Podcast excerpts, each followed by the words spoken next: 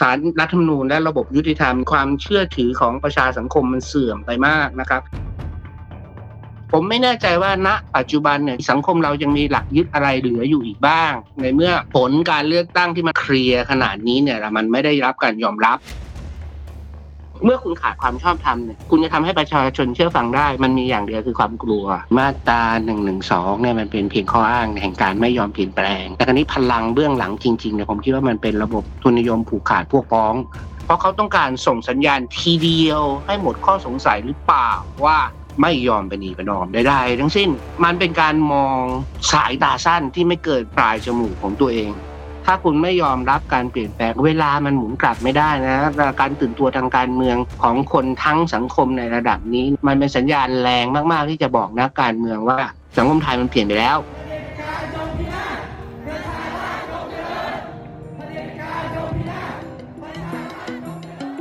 This is the Standard Podcast.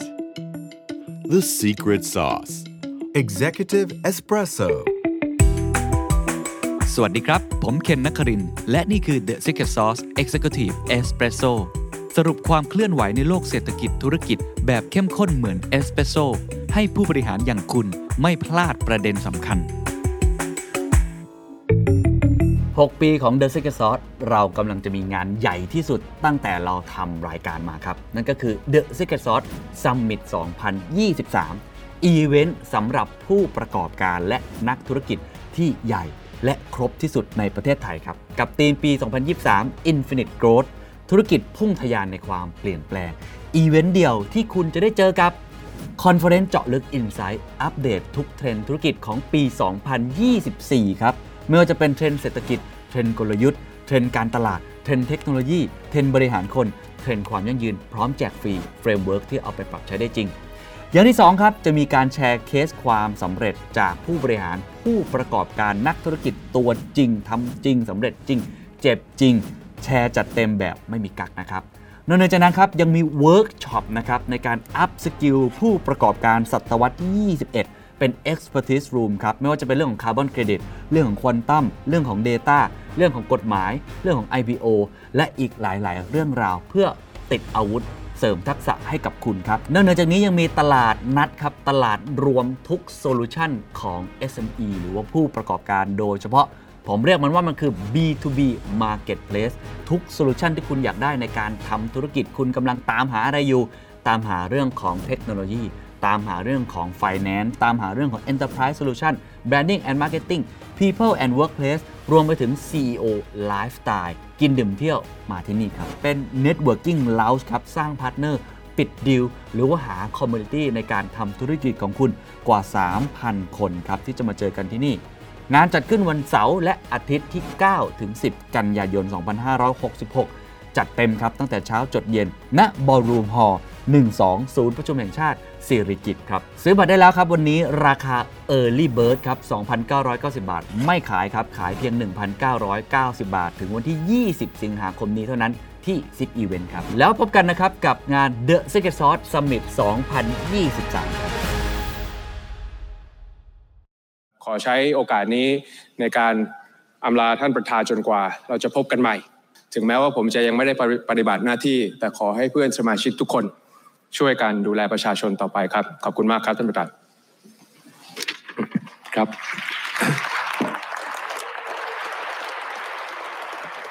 ผลกระทบที่จะเกิดขึ้นหลังจากเราโหวตนายกรัฐมนตรียังไม่ได้นายกสักทีครับ วันที่ผมอัดวันนี้ผ่านไปสองรอบ จะเรียกว่ารอบเดียวก็อาจจะได้ครับ เพราะว่ารอบที่สองที่ควรจะมีการโหวตนายกรัฐมนตรี ยังไม่ได้โหวตเลยครับ เพราะว่ามีคนที่พยายามจะบอกนะครับว่า ยัตติตามข้อบังคับที่ 41 อันเนี้ยมันไม่สามารถที่จะยื่นซ้ำได้ พอยื่นซ้ำไม่ได้ก็กลายเป็นว่าในสภาก็เถียงกันเรื่องนี้มากมาย ไหนจะมีเรื่องของสารรัฐธรรมนูญนะครับได้ทำการระงงับการเป็นสสชั่วคราวของคุณพิธาด้วยทำให้ต้องเดินออกจากสภาเนี่ยเรียกได้ว่าผ่านมาร่วม 2 เดือนกว่าๆประเทศไทยยังไม่มีนายกรัฐมนตรี และตอนนี้หลายคนบอกว่ามันปิดประตูแล้วสำหรับคุณพิธาลิ้มเจริญรัตน์ และกำลังมีประตูเปิดใหม่ครับ คือประตูของเพื่อไทย เพื่อไทยมีโอกาสจะขึ้นมาเป็นแกนนำในการจัดตั้งรัฐบาล โดยที่มีแคนดิเดตนายกรัฐมนตรีถึง 3 คน แต่อย่าลืมครับว่าถ้าเขายื่นคนใดคนหนึ่งไป ถ้าเอาบรรทัดฐานเดิมที่ใช้กับคุณพิธายื่นได้ครั้งเดียวนะครับ ถ้าครั้งเดียวไม่ได้ต้องยื่นอีกคนเลยกลายเป็นว่าตอนนี้ชื่อของคุณเศรษฐาทวีสิน ชื่อของคุณอุ้งอิง เริ่มมีกลับมาอีกครั้งหนึ่งและมีสูตรสมการ ในการจับขั้วรัฐบาลหลากหลายรูปแบบ โดยเฉพาะแบบที่ทุกคนเห็นมากที่สุดว่ามีความเป็นไปได้ คือการโดดเดี่ยวก้าวไกล เพื่อไทยกลายเป็นพักจัดตั้งรัฐบาลร่วมกับพักอื่น ๆ ที่ก่อนหน้านี้ต้องบอกว่ายังไม่ได้มาจับมือกัน ก็คือเปลี่ยนขั้วนั่นเอง อันนี้น่าสนใจว่าถ้าการเมืองไทยเดินไปในลักษณะแบบนั้น มันจะเป็นยังไงต่อไป โดยเฉพาะทันทีครับ 19 กรกฎาคมเราก็เกิดการชุมนุมเกิดขึ้น ที่อนุสาวรีย์ประชาธิปไตย และผมเชื่อว่าหลายคนคาดการณ์ครับว่าจะมีการชุมนุมกันมากขึ้นหลังจากนี้ เพราะถ้าติดตามโซเชียลมีเดียและคนรอบข้างก็จะเห็นต้องยอมรับนะครับว่าเซนติเมนต์ต่างๆ ออกมาเนี่ยมีความโกรธค่อนข้างมาก มีความสิ้นหวังค่อนข้างมาก หลายคนบอกว่าจะเลือกตั้งไปทำไม ดาราอินฟลูเอนเซอร์เริ่มออกมาแสดงความคิดเห็น ว่าทำแบบนี้ออกไปจะไม่ส่งผลดี หลายคนบอกว่านี่มันไม่ใช่ rule of law แต่เป็น rule by law เพราะฉะนั้นวันนี้เราจะมาพูดคุยกันครับกับอาจารย์ที่เขาติดตามเรื่องนี้มาอย่างใกล้ชิด โดยเฉพาะเขาเป็นอาจารย์ที่ทำวิจัยเกี่ยวกับเรื่องของเศรษฐศาสตร์ที่เกี่ยวข้องกับการเมือง เศรษฐกิจการเมืองมันเกี่ยวกันอย่างแน่นอน แต่ความสัมพันธ์เชิงอำนาจในเชิงการเมืองและนักธุรกิจ มันทำให้เกิดความสัมพันธ์แบบไทยๆขึ้นมา อาจารย์เคยมีข้อเสนอนะครับเป็นงานวิจัยที่บอกว่าประเทศไทยเคยเจอกับต้มยำกุ้ง ตอนนี้ประเทศไทยกำลังเข้าสู่ยุคของต้มกบ แต่ผมสนใจว่าหลังจากนี้อาจารย์จะเปรียบเทียบว่ามันจะขายเป็นต้มอะไรกันแน่ เมื่อมันมีความซับซ้อน มีความลึกลับเกิดขึ้นมากมาย ในการจะจัดตั้งรัฐบาลของประเทศไทยนะครับ เดี๋ยวเราจะไปพูดคุยกับรองศาสตราจารย์ดร อภิชาติสถิตนิรมัยครับอาจารย์ประจำคณะเศรษฐศาสตร์มหาวิทยาลัยธรรมศาสตร์ครับอันที่หนึ่งเลยนะ ผมว่ามันสะท้อนว่าเขา เขาใช้มาตรการที่เขาลงดาบเกินความจำเป็นน่ะเขาสามารถที่จะบรรลุสิ่งที่เขาต้องการได้ โดยที่ไม่จำเป็นต้องลงสองดาบติดกันในภายในหนึ่งวันเดียวนะดาบที่หนึ่งโดยเฉพาะอย่างยิ่งดาบ ทั้งสองดาบเนี่ยมันมีปัญหาหมดหนึ่งก็คือดาบที่หนึ่งก็คือ การไม่ยอมให้โหวตครั้งที่สองเนี่ยเขาอะไรที่ที่เถียงกันเรื่องยติไม่ยติเนี่ยนะครับ คือแทนก็ปล่อยให้ไม่ต้องหักดิบขนาดนี้ก็ได้ ก็ก็ปล่อยให้เขา สวลงมติไม่รับรองในจำนวนที่เพียงพอ มันก็เขาตกไปอยู่แล้ว ก็ไม่ได้เป็นนายกนะครับ ผลมันก็จะเท่ากันนะฮะก็ได้สิ่งที่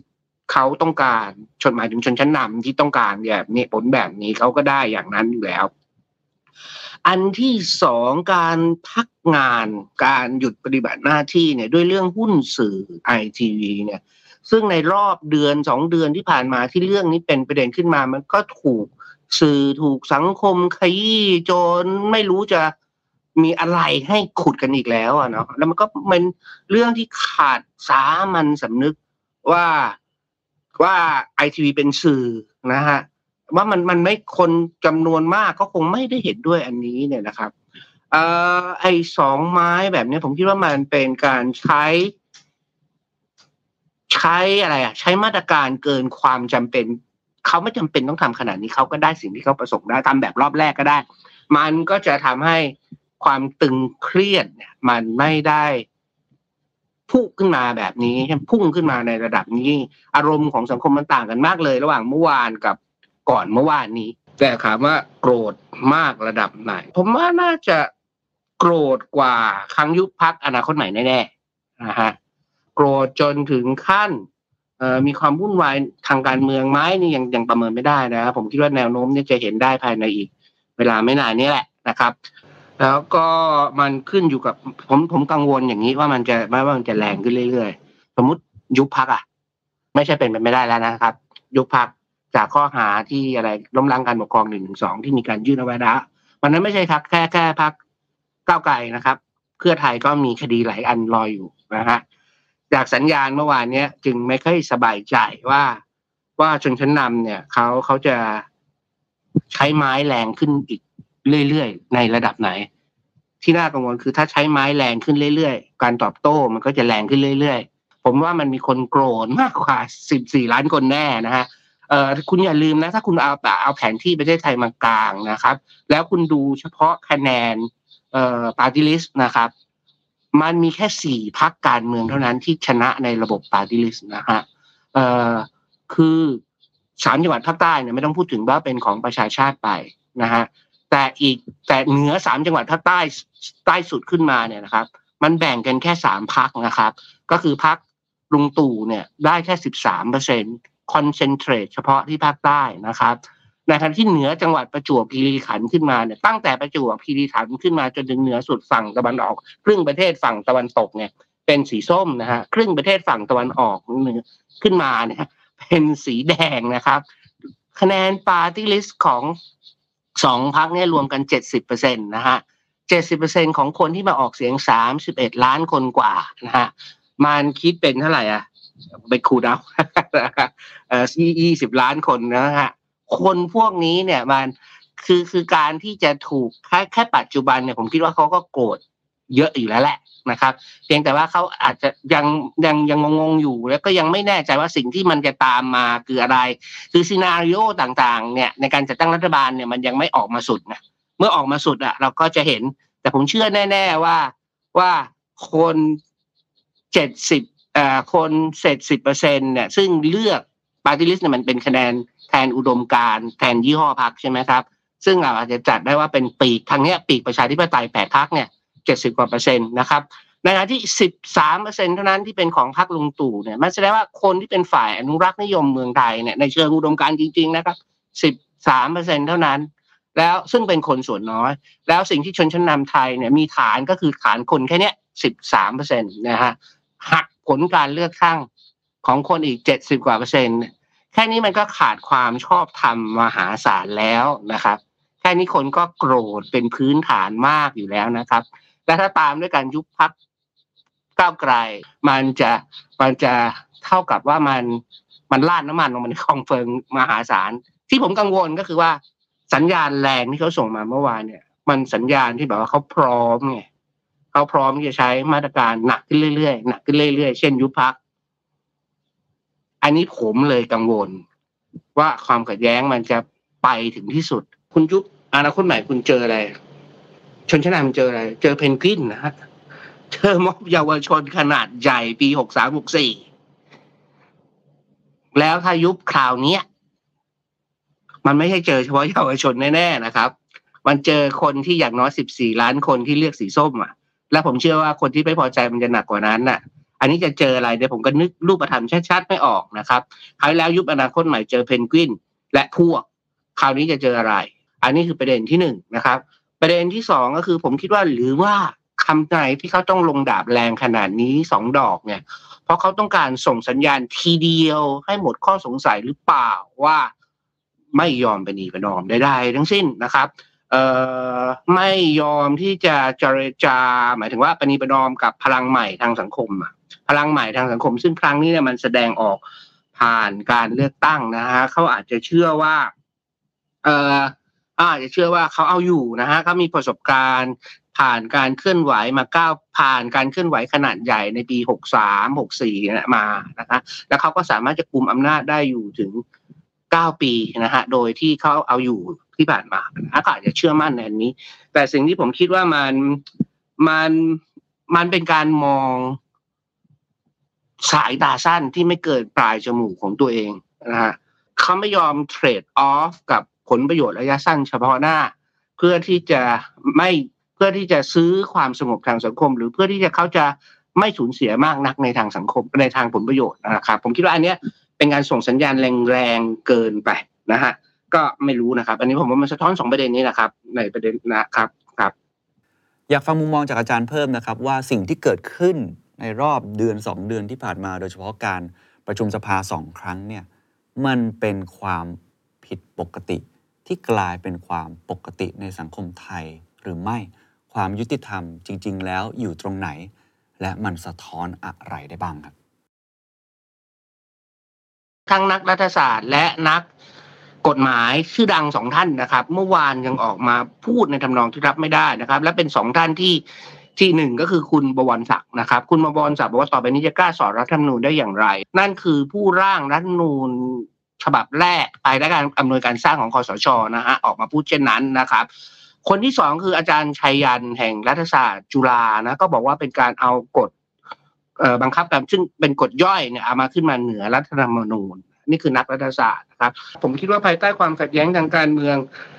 สิบกว่าปีถ้าถอยยาวไปถึงปี 49 48เนี่ยนะครับสิบกว่าปีที่ผ่านมาเนี่ยนะครับ ผมคิดว่าสถาบันและองค์กรของสังคมไทยจำนวนมากเนี่ยมันสูญเสียความความชอบธรรมความน่าเชื่อถือไปแล้วนะครับ โดยเฉพาะอย่างยิ่งศาลและศาลรัฐธรรมนูญและระบบยุติธรรมเนี่ยมันความเชื่อถือของประชาสังคมมันเสื่อมไปมากนะครับ และอันนี้ก็คือเป็นต้นทุนทางการเมืองนะฮะหมายถึงทุนทางการเมือง มายถึงว่า political capital ของชนชั้นนำไทยเนี่ยมันถูกใช้ไปจำนวนมหาศาลนะครับ จนเกือบจะหมดหน้าตักแล้วละมั้งครับ ผมไม่แน่ใจว่าณปัจจุบันเนี่ยจะมีสังคมเรายังมีหลักยึดอะไรเหลืออยู่อีกบ้าง ในเมื่อผลการเลือกตั้งที่มันออกมาที่ค่อนข้างเคลียร์ขนาดนี้เนี่ยมันไม่ได้รับการยอมรับนะครับ แล้วก็มาถูกเปลี่ยนหมายถึงว่าการตั้งรัฐบาลเนี่ยมันไม่เป็นตามไปเป็นไปตามผลการเลือกตั้งนะครับของของผู้ชนะ นี่คือราคาที่ที่ชนชั้นนาจะต้องจ่ายนะครับ จากการใช้มาตรการต่างๆ เหล่านี้เนี่ยเขาก็จะสูญเสียความชอบธรรมสูญเสียความเชื่อมั่นของสังคมนะครนี้ที่มันน่ากลัวมันไม่ใช่แค่ชนชั้นนำสูญเสียความเชื่อมั่นแต่เป็นก็คือว่าสถาบันองค์กรที่มันควรจะเป็นหลักยึดของสังคมเนี่ยต่อไปมันจะยิ่งไม่มีใครฟังผมก็ไม่แน่ใจว่ามันจะกู้กลับมาได้นะ ในในอีกต่อไป อันนี้น่ากลัวสุดครับ นั่นคือการประเมินสถานการณ์ของอาจารย์อภิชาตินะครับ ทั้งความโกรธของคน ทั้งในแง่ของต้นทุนที่เราอาจจะต้องสูญเสียไปกับความสลับซับซ้อนแบบนี้ สิ่งที่ผมสนใจต่อครับ คือถ้าเราอิงตามประวัติศาสตร์ เราก็จะเห็นนะครับว่าประเทศไทยเนี่ยเป็นการแย่งชิงอำนาจกันเนาะของสองฝั่ง ครั้งนี้ก็ค่อนข้างเห็นชัดเจนนะครับก็คือฝ่ายที่มีอำนาจอยู่ แล้วฝ่ายที่อยากที่จะเปลี่ยนแปลง มันน่าสนใจครับว่าผลประโยชน์ตรงนี้เนี่ยมันมีราคาสูงแค่ไหนทำไม จึงอยากจะรักษาไว้ ไอมาตราหนึ่งหนึ่งสองเนี่ยมันเป็นเพียงข้ออ้างแห่งการไม่ยอมเปลี่ยนแปลงนะคะแต่ครนี้พลังเบื้องหลังจริงๆเนี่ยผมคิดว่ามันเป็นระบบทุนนิยมผูกขาดพวกพ้องที่เขาได้ประโยชน์มหาศาลจากจากระบอบปัจจุบันอยู่ ระบอบประยุทธ์จะเรียกอย่างนี้ก็ได้เลย ระบอบรัฐนูนหกศูนย์อย่างเงี้ยนะครับ คือ คือมันไม่ใช่เฉพาะคุณประยุทธ์มันเป็นระบอบที่เซตเอาไว้โดยชนชั้นนำตั้งแต่การรัฐประหารเมื่อเมื่อครั้งที่แล้วเนี่ยนะครับ ไอ้ระบอบเนี่ยมันเอื้อประโยชน์มหาศาลให้กับทุนนิยมผูกขาดกระจุกตัวนะฮะไอ้ไอ้งั้นแรงต้านมันก็จะสูงนะเขาเขาโดยเฉพาะอย่างยิ่ง พรรคก้าวไกลเสนออะไร เสนอการเปลี่ยนแปลงทางโครงสร้างทั้งทางเศรษฐกิจและทางการเมืองในทางเศรษฐกิจเขาก็จะทุบหมดอะทั้ง sector พลังงานเขาจะทุบการผูกขาดทั้ง sector พลังงาน sector ค้าปลีก sector สุราใช่ไหมครับและเครื่องดื่มแอลกอฮอล์อื่นๆเนี้ยในมองจากมุมของทุนนิยมผูกขาดที่ กลุ่มทุนผูกขาดที่มีผู้เล่นน้อยราย และได้ผลประโยชน์สูงจากระบอบที่ดำรงอยู่เนี่ย ถ้าก้าวไก่ยอมถ้ายอมให้ก้าวไก่เป็นรัฐบาลเนี่ยผลประโยชน์เฉพาะหน้าที่เขาจะสูญเสียมันจะสูงนะฮะอันนี้ก็สะท้อนทฤษฎีที่บอกว่าสังคมไหนที่มันเหลื่อมล้ำสูงเนี่ย เมื่อมวลชนทนไม่ไหวแล้วพยายามที่จะเปลี่ยนแปลงเรื่องการปฏิรูปเนี่ยนะฮะมันมีต้นทุนที่สูง เพราะว่ากระจุกตัวสูงใช่ไหมผู้สูญเสียผลประโยชน์เนี่ยมันชัดเจนว่าต้องเสียสมเด็จเฉพาะหน้า เดี๋ยวนี้จำนวนเยอะ เขาก็มีแรงต้าน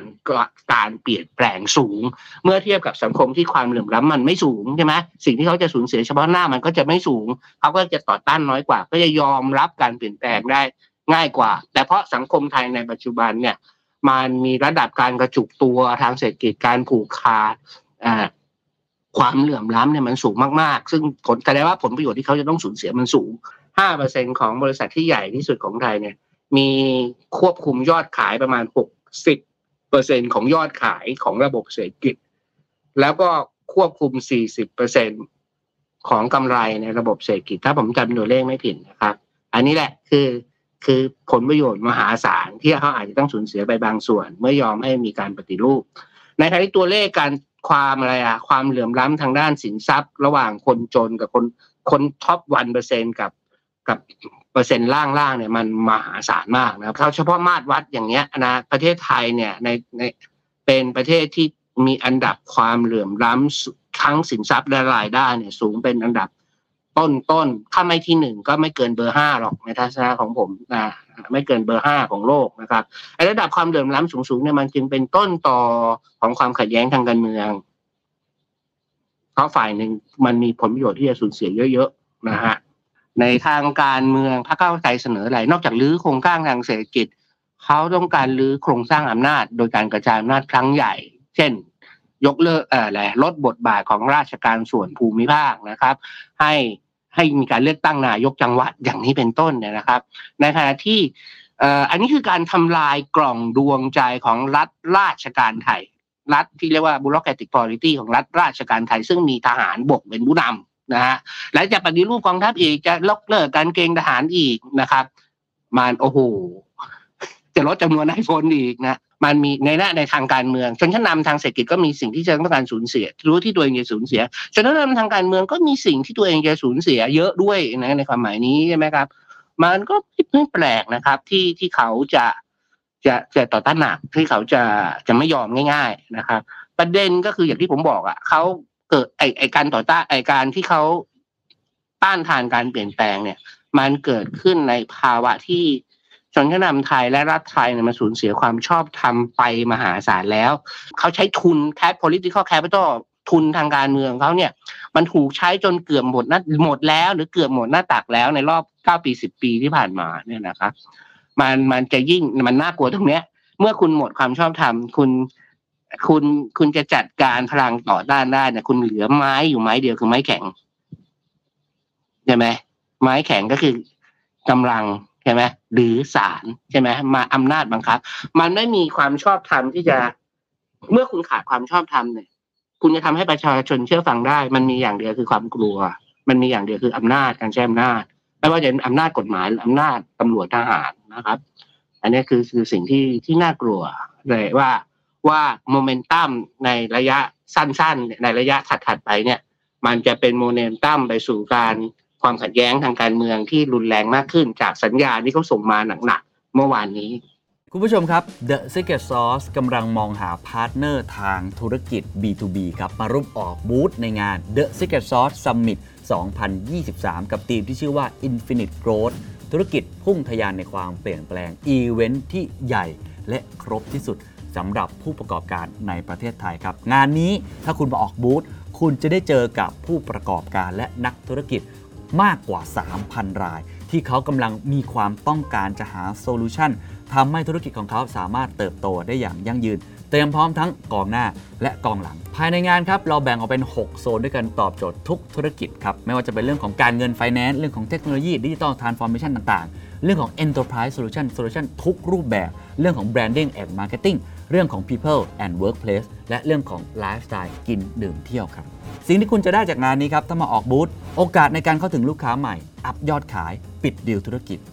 โอกาสในการเพิ่ม engagement community ผู้ประกอบการและนักธุรกิจกว่า 3,000 ราย ระดับครีมทั้งนั้น โอกาสในการสร้างแบรนด์ awareness ให้คนรู้จักคุณมากขึ้น ตอกย้ำภาพลักษณ์ แบรนด์ได้อย่างตรงกลุ่มเป้าหมายครับงานจะจัดขึ้นวันเสาร์อาทิตย์ 9 ถึง 10 กันยายน ที่ศูนย์ประชุมแห่งชาติสิริกิติ์ครับ บูธเริ่มต้นขนาด2คูณ2เมตร 2 วันครับ ราคาเพียง 50,000 บาท พิเศษครับ บัตร complimentary เข้างานฟรี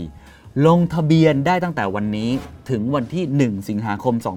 2566 ศึกษารายละเอียดเพิ่มเติม และลงทะเบียนเพื่อคัดเลือกบูธได้แล้วนะครับ เพียงสแกน QR code ที่ปรากฏอยู่บนหน้าจอ หรือ คลิกลิงก์ที่อยู่ใน description ทุกช่องทางของ The Secret Sauce และ The Standard แล้วพบกันนะครับ กับงาน The Secret Sauce Summit 2023 ครับ หลังจากนั้นเราชวนอาจารย์คุยต่อครับ เพราะว่าการที่ก้าวไกลตอนแรกมีบทบาท ว่าจะขึ้นมาเป็นแกนนำในการจัดตั้งรัฐบาลเนี่ยโอ้โหภูมิทัศน์ทางการเมืองไทยที่มีความสัมพันธ์ระหว่างเศรษฐกิจเนี่ยเชื่อว่าเปลี่ยน เพราะว่าก้าวไกลอยากจะปฏิรูปนะครับ แต่พอถ้าเกิดเข้าตามที่เราคาดการณ์กันไว้ว่าพรรคเพื่อไทยจะขึ้นมาเป็นแกนนำในการจัดตั้งรัฐบาลโดยที่อาจจะไม่มีก้าวไกลเนี่ยน่าสนใจว่าความสัมพันธ์หรือภูมิทัศน์ระหว่างเศรษฐกิจและการเมืองเนี่ยมันจะมีหน้าตาเหมือนเดิม จากงานวิจัยของอาจารย์ หรือมันจะมีความเปลี่ยนแปลงภูมิทัศน์นั้นอย่างไรครับ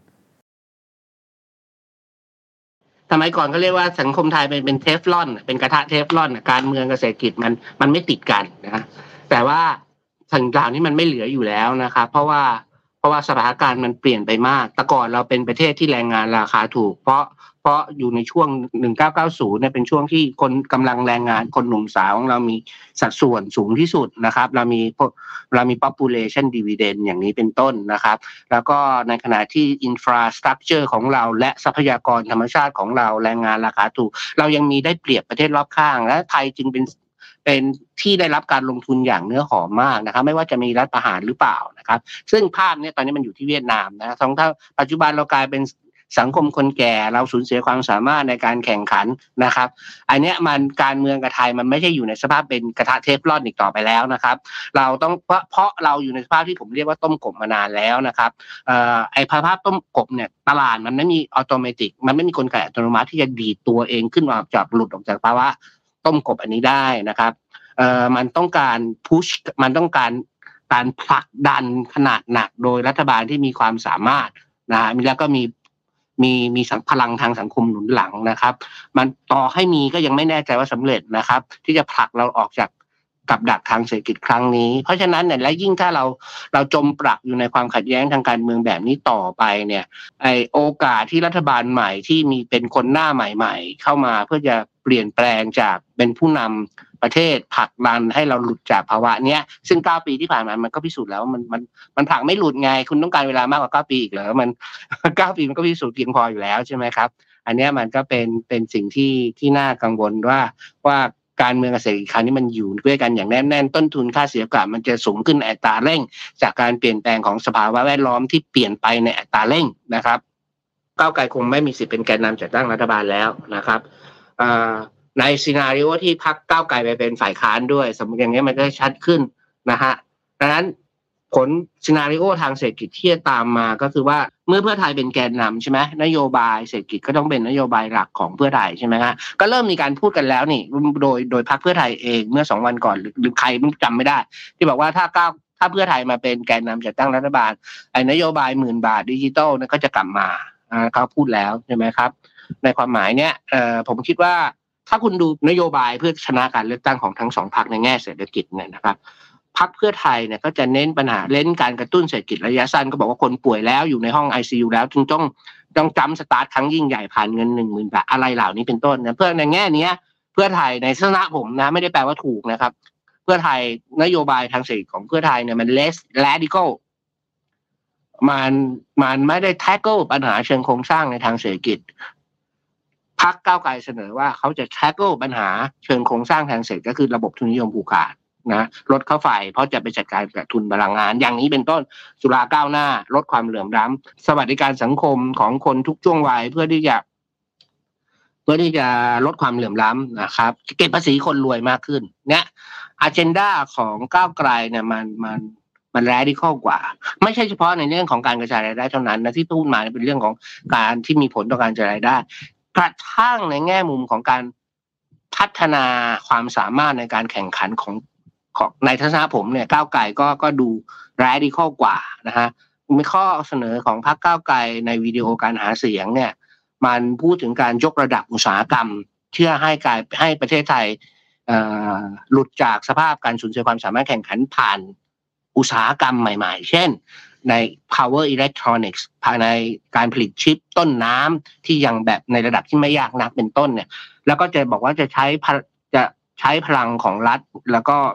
จะจะส่งเสริมหนุนหนุนหนุนเสริมอย่างชัดเจนเนี่ย ในแง่นี้เนี่ยในทางทฤษฎีการพัฒนาเศรษฐกิจในทัศนะผมนะต้องย้ำว่าเป็นการที่ผมจะเชื่อในแนวทางแบบนี้ว่า ว่าว่ากลไกตลาดมันไม่มีกลไกอัตโนมัติ ที่จะทำให้เราหลุดจากกับดักรายได้ปานกลางนะครับพอเราสูญเสียความสามารถในการแข่งขันหลุดจากต้มกลมเนี่ยมันต้องการพลังที่ผลักในทางเศรษฐกิจอย่างมหาศาลจากรัฐและสังคมเนี่ยในความหมายเนี่ยพักเก้าไกลเนี่ยเสนอนโยบายได้ตรงใจผมกว่า เพราะเพราะเน้นทั้ง growth และ distribution ทั้งระยะสั้นและระยะยาวมากกว่าเพื่อไทยไม่ได้แปลว่าเพื่อไทยผิดนะครับ แต่หมายความว่าถ้าพักเพื่อไทยได้เป็นแกนนำในการจัดตั้งรัฐบาลเนี่ยฉากทัดที่ตามมาในแง่เศรษฐกิจเนี่ยสำหรับผมเนี่ยก็จะดูดูว่ามันมันปณีปนอาจจะเรียกอะไรจะเรียกปณีปนอมก็ไม่ถูกก็คือ less radical กว่าของก้าวไกลหากก้าวไกลได้เป็นรัฐบาลกิฟเว้นว่าก้าวไกลทำได้นะครับ เราก็ไม่สามารถจะแน่ใจว่าก้าวไกลมีนโยบายสมมุติที่ดีกว่าเนี่ย จะผลักดันได้จริงว่าก็ไม่เคยเป็นรัฐบาลมาก่อนนะครับ ก็เป็นเด็กใหม่ ไม่ใช่เด็กใหม่ ก็เป็นผู้ที่ยังไม่มีประสบการณ์เราก็ยังไม่สามารถจะจัดได้ว่าจะบริหารเก่งแค่ไหนนะครับแม้ว่าแนวนโยบายถูกต้องก็ตามในในอย่างเงี้ยในความหมายนี้ผมคิดว่าถ้า ลี่ยนแกนนำระหว่างก้าวไกลกับเพื่อไทยนโยบายทางเศรษฐกิจของเพื่อไทยก็จะ less radical จะพูดใช้คำว่าอะไรคือมันขึ้นอยู่กับเฟรมที่ในการมอง ผมคิดว่าเพื่อไทยเน้นการกระตุ้นเศรษฐกิจเฉพาะหน้าระยะสั้น ซึ่งแปลว่ามันไม่สามารถแก้ปัญหาเชิงโครงสร้างของระบบเศรษฐกิจไทย ในระยะหลังที่มีสองกับดักหลักเออกับดักความเหลื่อมล้ำและกับดักความเจริญเติบโต เราเป็นต้มกบ เราเป็นคนสังคมแก่ก่อนเลยเพราะเราโตเร็วไม่พอ ทำไมเราโตเร็วไม่พอ ก็เพราะเราสูญเสียความสามารถในการแข่งขันทำไมเราสูญเสียในความสามารถในการแข่งขัน ก็เรากลายเป็นสังคมคนแก่ทรัพยากรก็ล่อยหลอเราต้องยกระดับอุตสาหกรรม ให้มีความสามารถมีการผลิตที่ดีขึ้นใช่ไหมไปผลิตสิ่งที่มันยากขึ้น ไม่ใช่แค่ประกอบรถยนต์นะมันต้องไปผลิต power electron มันต้องผลิตชิปต้นน้ำมากขึ้น ไม่ใช่แค่ประกอบชิ้นส่วนอิเล็กทรอนิกส์เพราะเรามีค่าแรงเราแพงเราสู้เขาไม่ได้ เราต้องผลิตสินค้าที่มีมูลค่าเพิ่มสูงขึ้นทำยากกว่ากระตุ้นเศรษฐกิจเยอะ เพราะฉะนั้นคำถามก็คือว่านโยบายที่มันมีผลยาวมีผลดีในระยะยาว แก้ปัญหาเชิงโครงสร้างทางเศรษฐกิจ ทั้งในแง่การกระจายรายได้ และในแง่การเพิ่มขีดความสามารถในการแข่งขันเนี่ยมันมันมันใช้เวลานาน แล้วมันก็ทำยากกว่าและอาจจะต้องทำลายผลประโยชน์เฉพาะหน้าของกลุ่มทุนผูกขาดแน่นี้ตลาดหุ้นก็ตก แต่มันยั่งยืนหรือเปล่าวะ ถูกไหมดังนั้นตลาดหุ้นที่ออกมาบอกว่าไม่มีหัวใจมันก็แง่แง่อยู่แล้ว นักลงทุนในตลาดหุ้นไม่มีหัวใจอยู่แล้วครับที่ไหนในโลกก็เป็นแบบนี้แต่ประเด็นก็คือว่าตลาดหุ้นในแต่ในโลกเนี้ยมันไม่ได้เป็นตลาดหุ้นระยะสั้นปั่นกันอย่างเดียวโดยไม่คำนึงถึงโครงสร้างระยะยาว มันก็มีประเทศที่ตลาดหุ้นยังไม่พัฒนาเท่าที่ควรนั่นแหละ ที่สนใจแต่เพราะปัญหาระยะสั้นนะครับ แล้วก็ไม่มองภาพรวมทางเศรษฐกิจระยะยาวขึ้นนะฮะ จากต้มยำกุ้ง สู่ต้มกบ เรากำลังจะเดินหน้าไปสู่ประเทศไทยที่มีลักษณะแบบไหน ผมเชื่อว่าอันนี้น่าจะเป็นคำถามที่อาจารย์น่าจะมีคำตอบให้กับพวกเราครับ ผมคิดว่าไอ้ต้มกบเนี่ยมันยังอยู่ต่อ มันยังไม่ดีขึ้นเราเข้าสู่ต้มกบมาอาจจะ รวมสิบปีแล้วมั้งนะครับที่นักวิชาการพูดถึงเรื่องนี้อย่างจริงจังก็เกินสิบปีแล้วนะครับ แล้วตอนนี้มันซ้ำเติมตอนนั้นตอนสิบปีที่แล้วเนี่ย คนแก่ยังไม่เยอะขนาดนี้ตอนนี้คนแก่มัน มันก็ฉูดแล้วนะครับ มันก็อันเนี้ยเป็นสถานการณ์ที่เป็นอยู่นะครับ แล้วแล้วอะไร แล้วการเลือกตั้งครั้งเนี้ย ซึ่งพักเช่น จะดีจะชั่วก็ตามพักเก้าวไกลมีข้อเสนอทางเศรษฐกิจ มีนโยบายทางเศรษฐกิจที่ใหม่ แล้วก็ดูน่าสนใจมีโอกาสเป็นไปได้ มากกว่าการเลือกตั้งครั้งที่ผ่านมาที่ไม่เคยมีข้อเสนออะไรใหม่ๆนะฮะถูกปะอย่างเงี้ยการความการเตะสกัดครั้งนี้เนี่ยมันจึงทำให้ทำลายเอ่อความหวังในแง่นี้ในทางเศรษฐกิจว่าเราจะหลุดออกจากต้นกบได้ ต้มกบได้ อย่าลืมนะครับ การที่หลุดออกจากต้มกบเนี่ยมันยากมากๆนะครับ ไม่ว่าเป็นรัฐบาลที่ดีเก่งขนาดไหนโอกาสสำเร็จ ไม่ได้แปลว่าจะร้อยเปอร์เซ็นต์นะครับ ต่อให้ทำเต็มที่นะครับ โดยเฉพาะภายใต้ระบบราชการไทยที่ กลไกรัฐที่ไม่มีประสิทธิภาพประสิทธิผลเช่นนี้ยากมาก ๆนะครับ ดังนั้นเนี่ยการมันเหมือนกับสำหรับบางคนที่เลือกก้าวไกลเนี่ยด้วยนโยบายเศรษฐกิจเนี่ย ก็ก็เหมือนกับ opportunity loss อะความหวังที่สูญสิ้นไปอะในความหมายนี้นะครับ แต่ภาพจะเป็นยังไงต่อไปก็คือก็คือว่าถ้าความขัดแย้งทางการเมืองไม่รุนแรงขึ้น ไม่ยาวนานนะครับเอ่อเราก็คง โตต่อไปแบบต้มกบนี่แหละก็คือโตช้าๆขึ้นอยู่กับนักท่องเที่ยวเป็นหลักนะฮะปีนี้อย่างเนี้ยเป็นต้นนะการส่งออกเราติดลบมาหลายเดือนแล้ว เราอยู่ได้ด้วยนักท่องเที่ยวนักท่องเที่ยวก็ยังกลับมาไม่เต็มตามจำนวนก่อนโควิดนะแม้ว่าจะดีกว่าที่คาดก็ตามนะครับไอไอภาวะที่เราจะรัฐบาลที่ที่ไม่ได้มาจากความยอมรับทางการเมืองเนี่ย มันจะขาดพลังในการผลักดันทางเศรษฐกิจ โดยเฉพาะยิ่งภายใต้สถานการณ์ที่มันยากขนาดนี้ของสังคมไทยนะครับ อันเนี้ยมันมันมันเป็นสิ่งที่น่ากลัว มันกลัวว่าเราจะโตช้าลงด้วยซ้ำถ้าความขัดแย้งจากต้มกบเนี่ยก็กลายเป็นต้มเปื่อยกบแล้วมั้งอะไรทำนองนั้นนะฮะไม่รู้จะเรียกว่าใครทำไงมันกบเปื่อยไปเรื่อยๆแล้วเพราะว่ามันมันไอไอจากโตสามเปอร์เซ็นมันก่อนโควิด เนี่ย มันปัดมันมันจะโตไม่ถึงสามเปอร์เซ็นเอาสินะฮะถ้ามันมีความขัดแย้งหรือจะไม่โตเลย ในกรณีที่ความขัดแย้ง หรือจะติดลบในกรณีที่ความขัดแย้งมันยืดเยื้อยาวนานและรุนแรง ไม่ต้องพูดถึงการหลุดออกจากต้มกบ คือสถานการณ์ที่เป็นอยู่มันก็แย่พอแล้วไงแล้วถ้าเรามีความขัดแย้งทางการเมืองเข้าไปอีกเนี่ย มันก็แย่ไปกว่านี้อีกอะนะที่โฮปของคนหลายคนบานของพรรคสีส้มเนี่ยมันมันมันถูกเตะไปแล้วอะไม่ว่าพรรคสีส้มจะทำได้จริงหรือเปล่าอะแต่สุดท้ายครับ เราเชื่อกันว่าไม่ว่าจะมีความมืดมิดแค่ไหน เราต้องจุดเทียนขึ้นมานะครับ ต้องมีความหวังกับสังคมไทยต่อไป อยากทราบเหมือนกันครับว่าอาจารย์มองเห็นความหวังอะไรบ้างในช่วงเวลานี้ครับ ก็อยากจะให้การเปลี่ยนผ่านทางอำนาจในครั้งนี้การเปลี่ยนรัฐบาลครั้งนี้เนี่ยมีความรุนแรงน้อยที่สุด มีต้นทุนในการเปลี่ยนผ่านอย่างสันติที่สุด ซึ่งก็ดูยากขึ้นหมายถึงว่าไอ้ที่น่ากลัวที่สุดสำหรับผมในตอนนี้นะก็คือการเปลี่ยนผ่านรัฐบาลครั้งนี้มันจะไม่ไม่เปลี่ยนโดยการไม่มีความรุนแรง ราะเมื่อมีความรุนแรงมันเกิดขึ้นแล้วเนี่ย ถ้าเชื่อบทความของอาจารย์นิธิเอียวศรีวงในมติชนรายสัปดาห์เมื่อประมาณเดือนที่แล้วเดือนมิถุนายนเนี่ย แกก็จะบอกว่าต้นทุนในการเปลี่ยนผ่านที่เป็นความรุนแรงเนี่ยนะไม่ว่าจากฝ่ายไหนก็ตามแต่เนี่ยเมื่อมันเกิดขึ้นแล้วมันมันคอนเทนยากมากๆนะฮะแล้วมันมันแพงมากๆอันนี้อันนี้เป็นสิ่งที่กลัวที่สุดอย่าพิ่งบอกว่าเป็นความหวังเลยนะครับเอาขอความหวังอันดับแรกสุดขั้นต่ำที่สุดก็ขอให้เราเปลี่ยนผ่านครั้งนี้ ไม่ว่าจะออกหัวออกกล้อย เอ่อไม่ขอขอให้มันเปลี่ยนผ่านโดย โดยที่ความ disruption มันไม่มันไม่สูง มันมีต้นทุนการเปลี่ยนแปลงน้อยที่สุดก็ตามแต่นะครับ อีกอันหนึ่งที่ผมคิดว่าเป็นเป็นเป็นโฮปหรือเป็นความหวังของผมแล้วกันนะฮะเป็นเป็นวิชแล้วกันนะครับเป็นเป็นวิชก็คือก็คือ ไม่ได้แปลว่าผมคิดว่ามันจะเป็นไปได้ง่ายๆนะไอ้วิชของผมเนี่ยก็คืออยากจะให้ชนชั้นนำไทยไม่ว่าทั้งในทางการเมืองและในทางเศรษฐกิจเนี่ยมันมันมองสถานการณ์ มันมองระยะเวลาในการวิเคราะห์ปัญหาเนี่ยมันมองเกินปลายจมูกของตัวเองออกไปหน้ายาวๆหน่อยนะครับเขาควรจะต้องยอมรับความสูญเสียครั้งนี้ หมายความว่าเขาต้องยอมปณีประนอมเขาต้องยอมสูญเสียผลประโยชน์เฉพาะหน้าซึ่งมีในครั้งนี้ไปบ้างนะครับ เพื่อแลกกับผลประโยชน์ที่ที่ที่มากขึ้นในระยะยาวนะฮะเพราะว่า ถ้าเขายอมรับพายขนาดพายของเค้กที่เล็กลง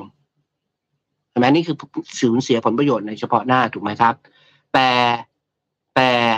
ถ้าสังคมมันกลับมาร่วมมือกันได้ โอกาสเติบโตทางเศรษฐกิจในอนาคตมันจะสูงขึ้น แม้เขามีสัดส่วนพายที่เล็กลงเนี่ย เมื่อเศรษฐกิจมันโตขึ้น ผลประโยชน์ที่เขาจะได้จากระบบเศรษฐกิจที่มันโตขึ้น แล้วก็ไม่มีความขัดแย้งทางการเมืองจากการกระจายรายได้ที่ดีขึ้นเนี่ย มันก็จะทำให้ผลประโยชน์ในระยะยาวของเขาเนี่ยมันกลับมาใหม่ มัน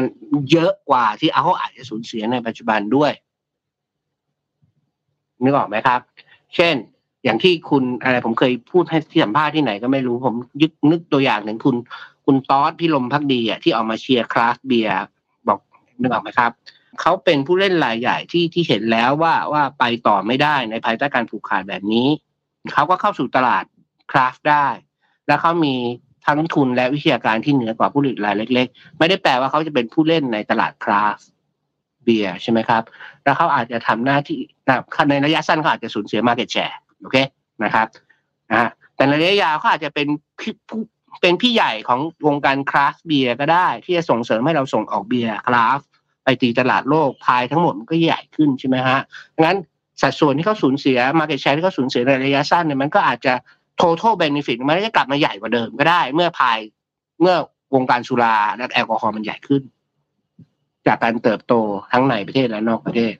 พวกนี้เข้าใจไหมครับอันตัวอย่างของคุณคุณตอสเนี่ยนะครับ มันจึงหมายถึงเนี่ยถ้ามองเรามองชนชั้นนำทางเศรษฐกิจมองเลยปลายจมูกของตัวเองไปเนี่ย มันมันก็มันก็ควรจะยอมรับความสูญเสียระยะสั้นนะลดการผูกขาดลงนะครับ เพื่อซื้อ ความสงบทางการเมือง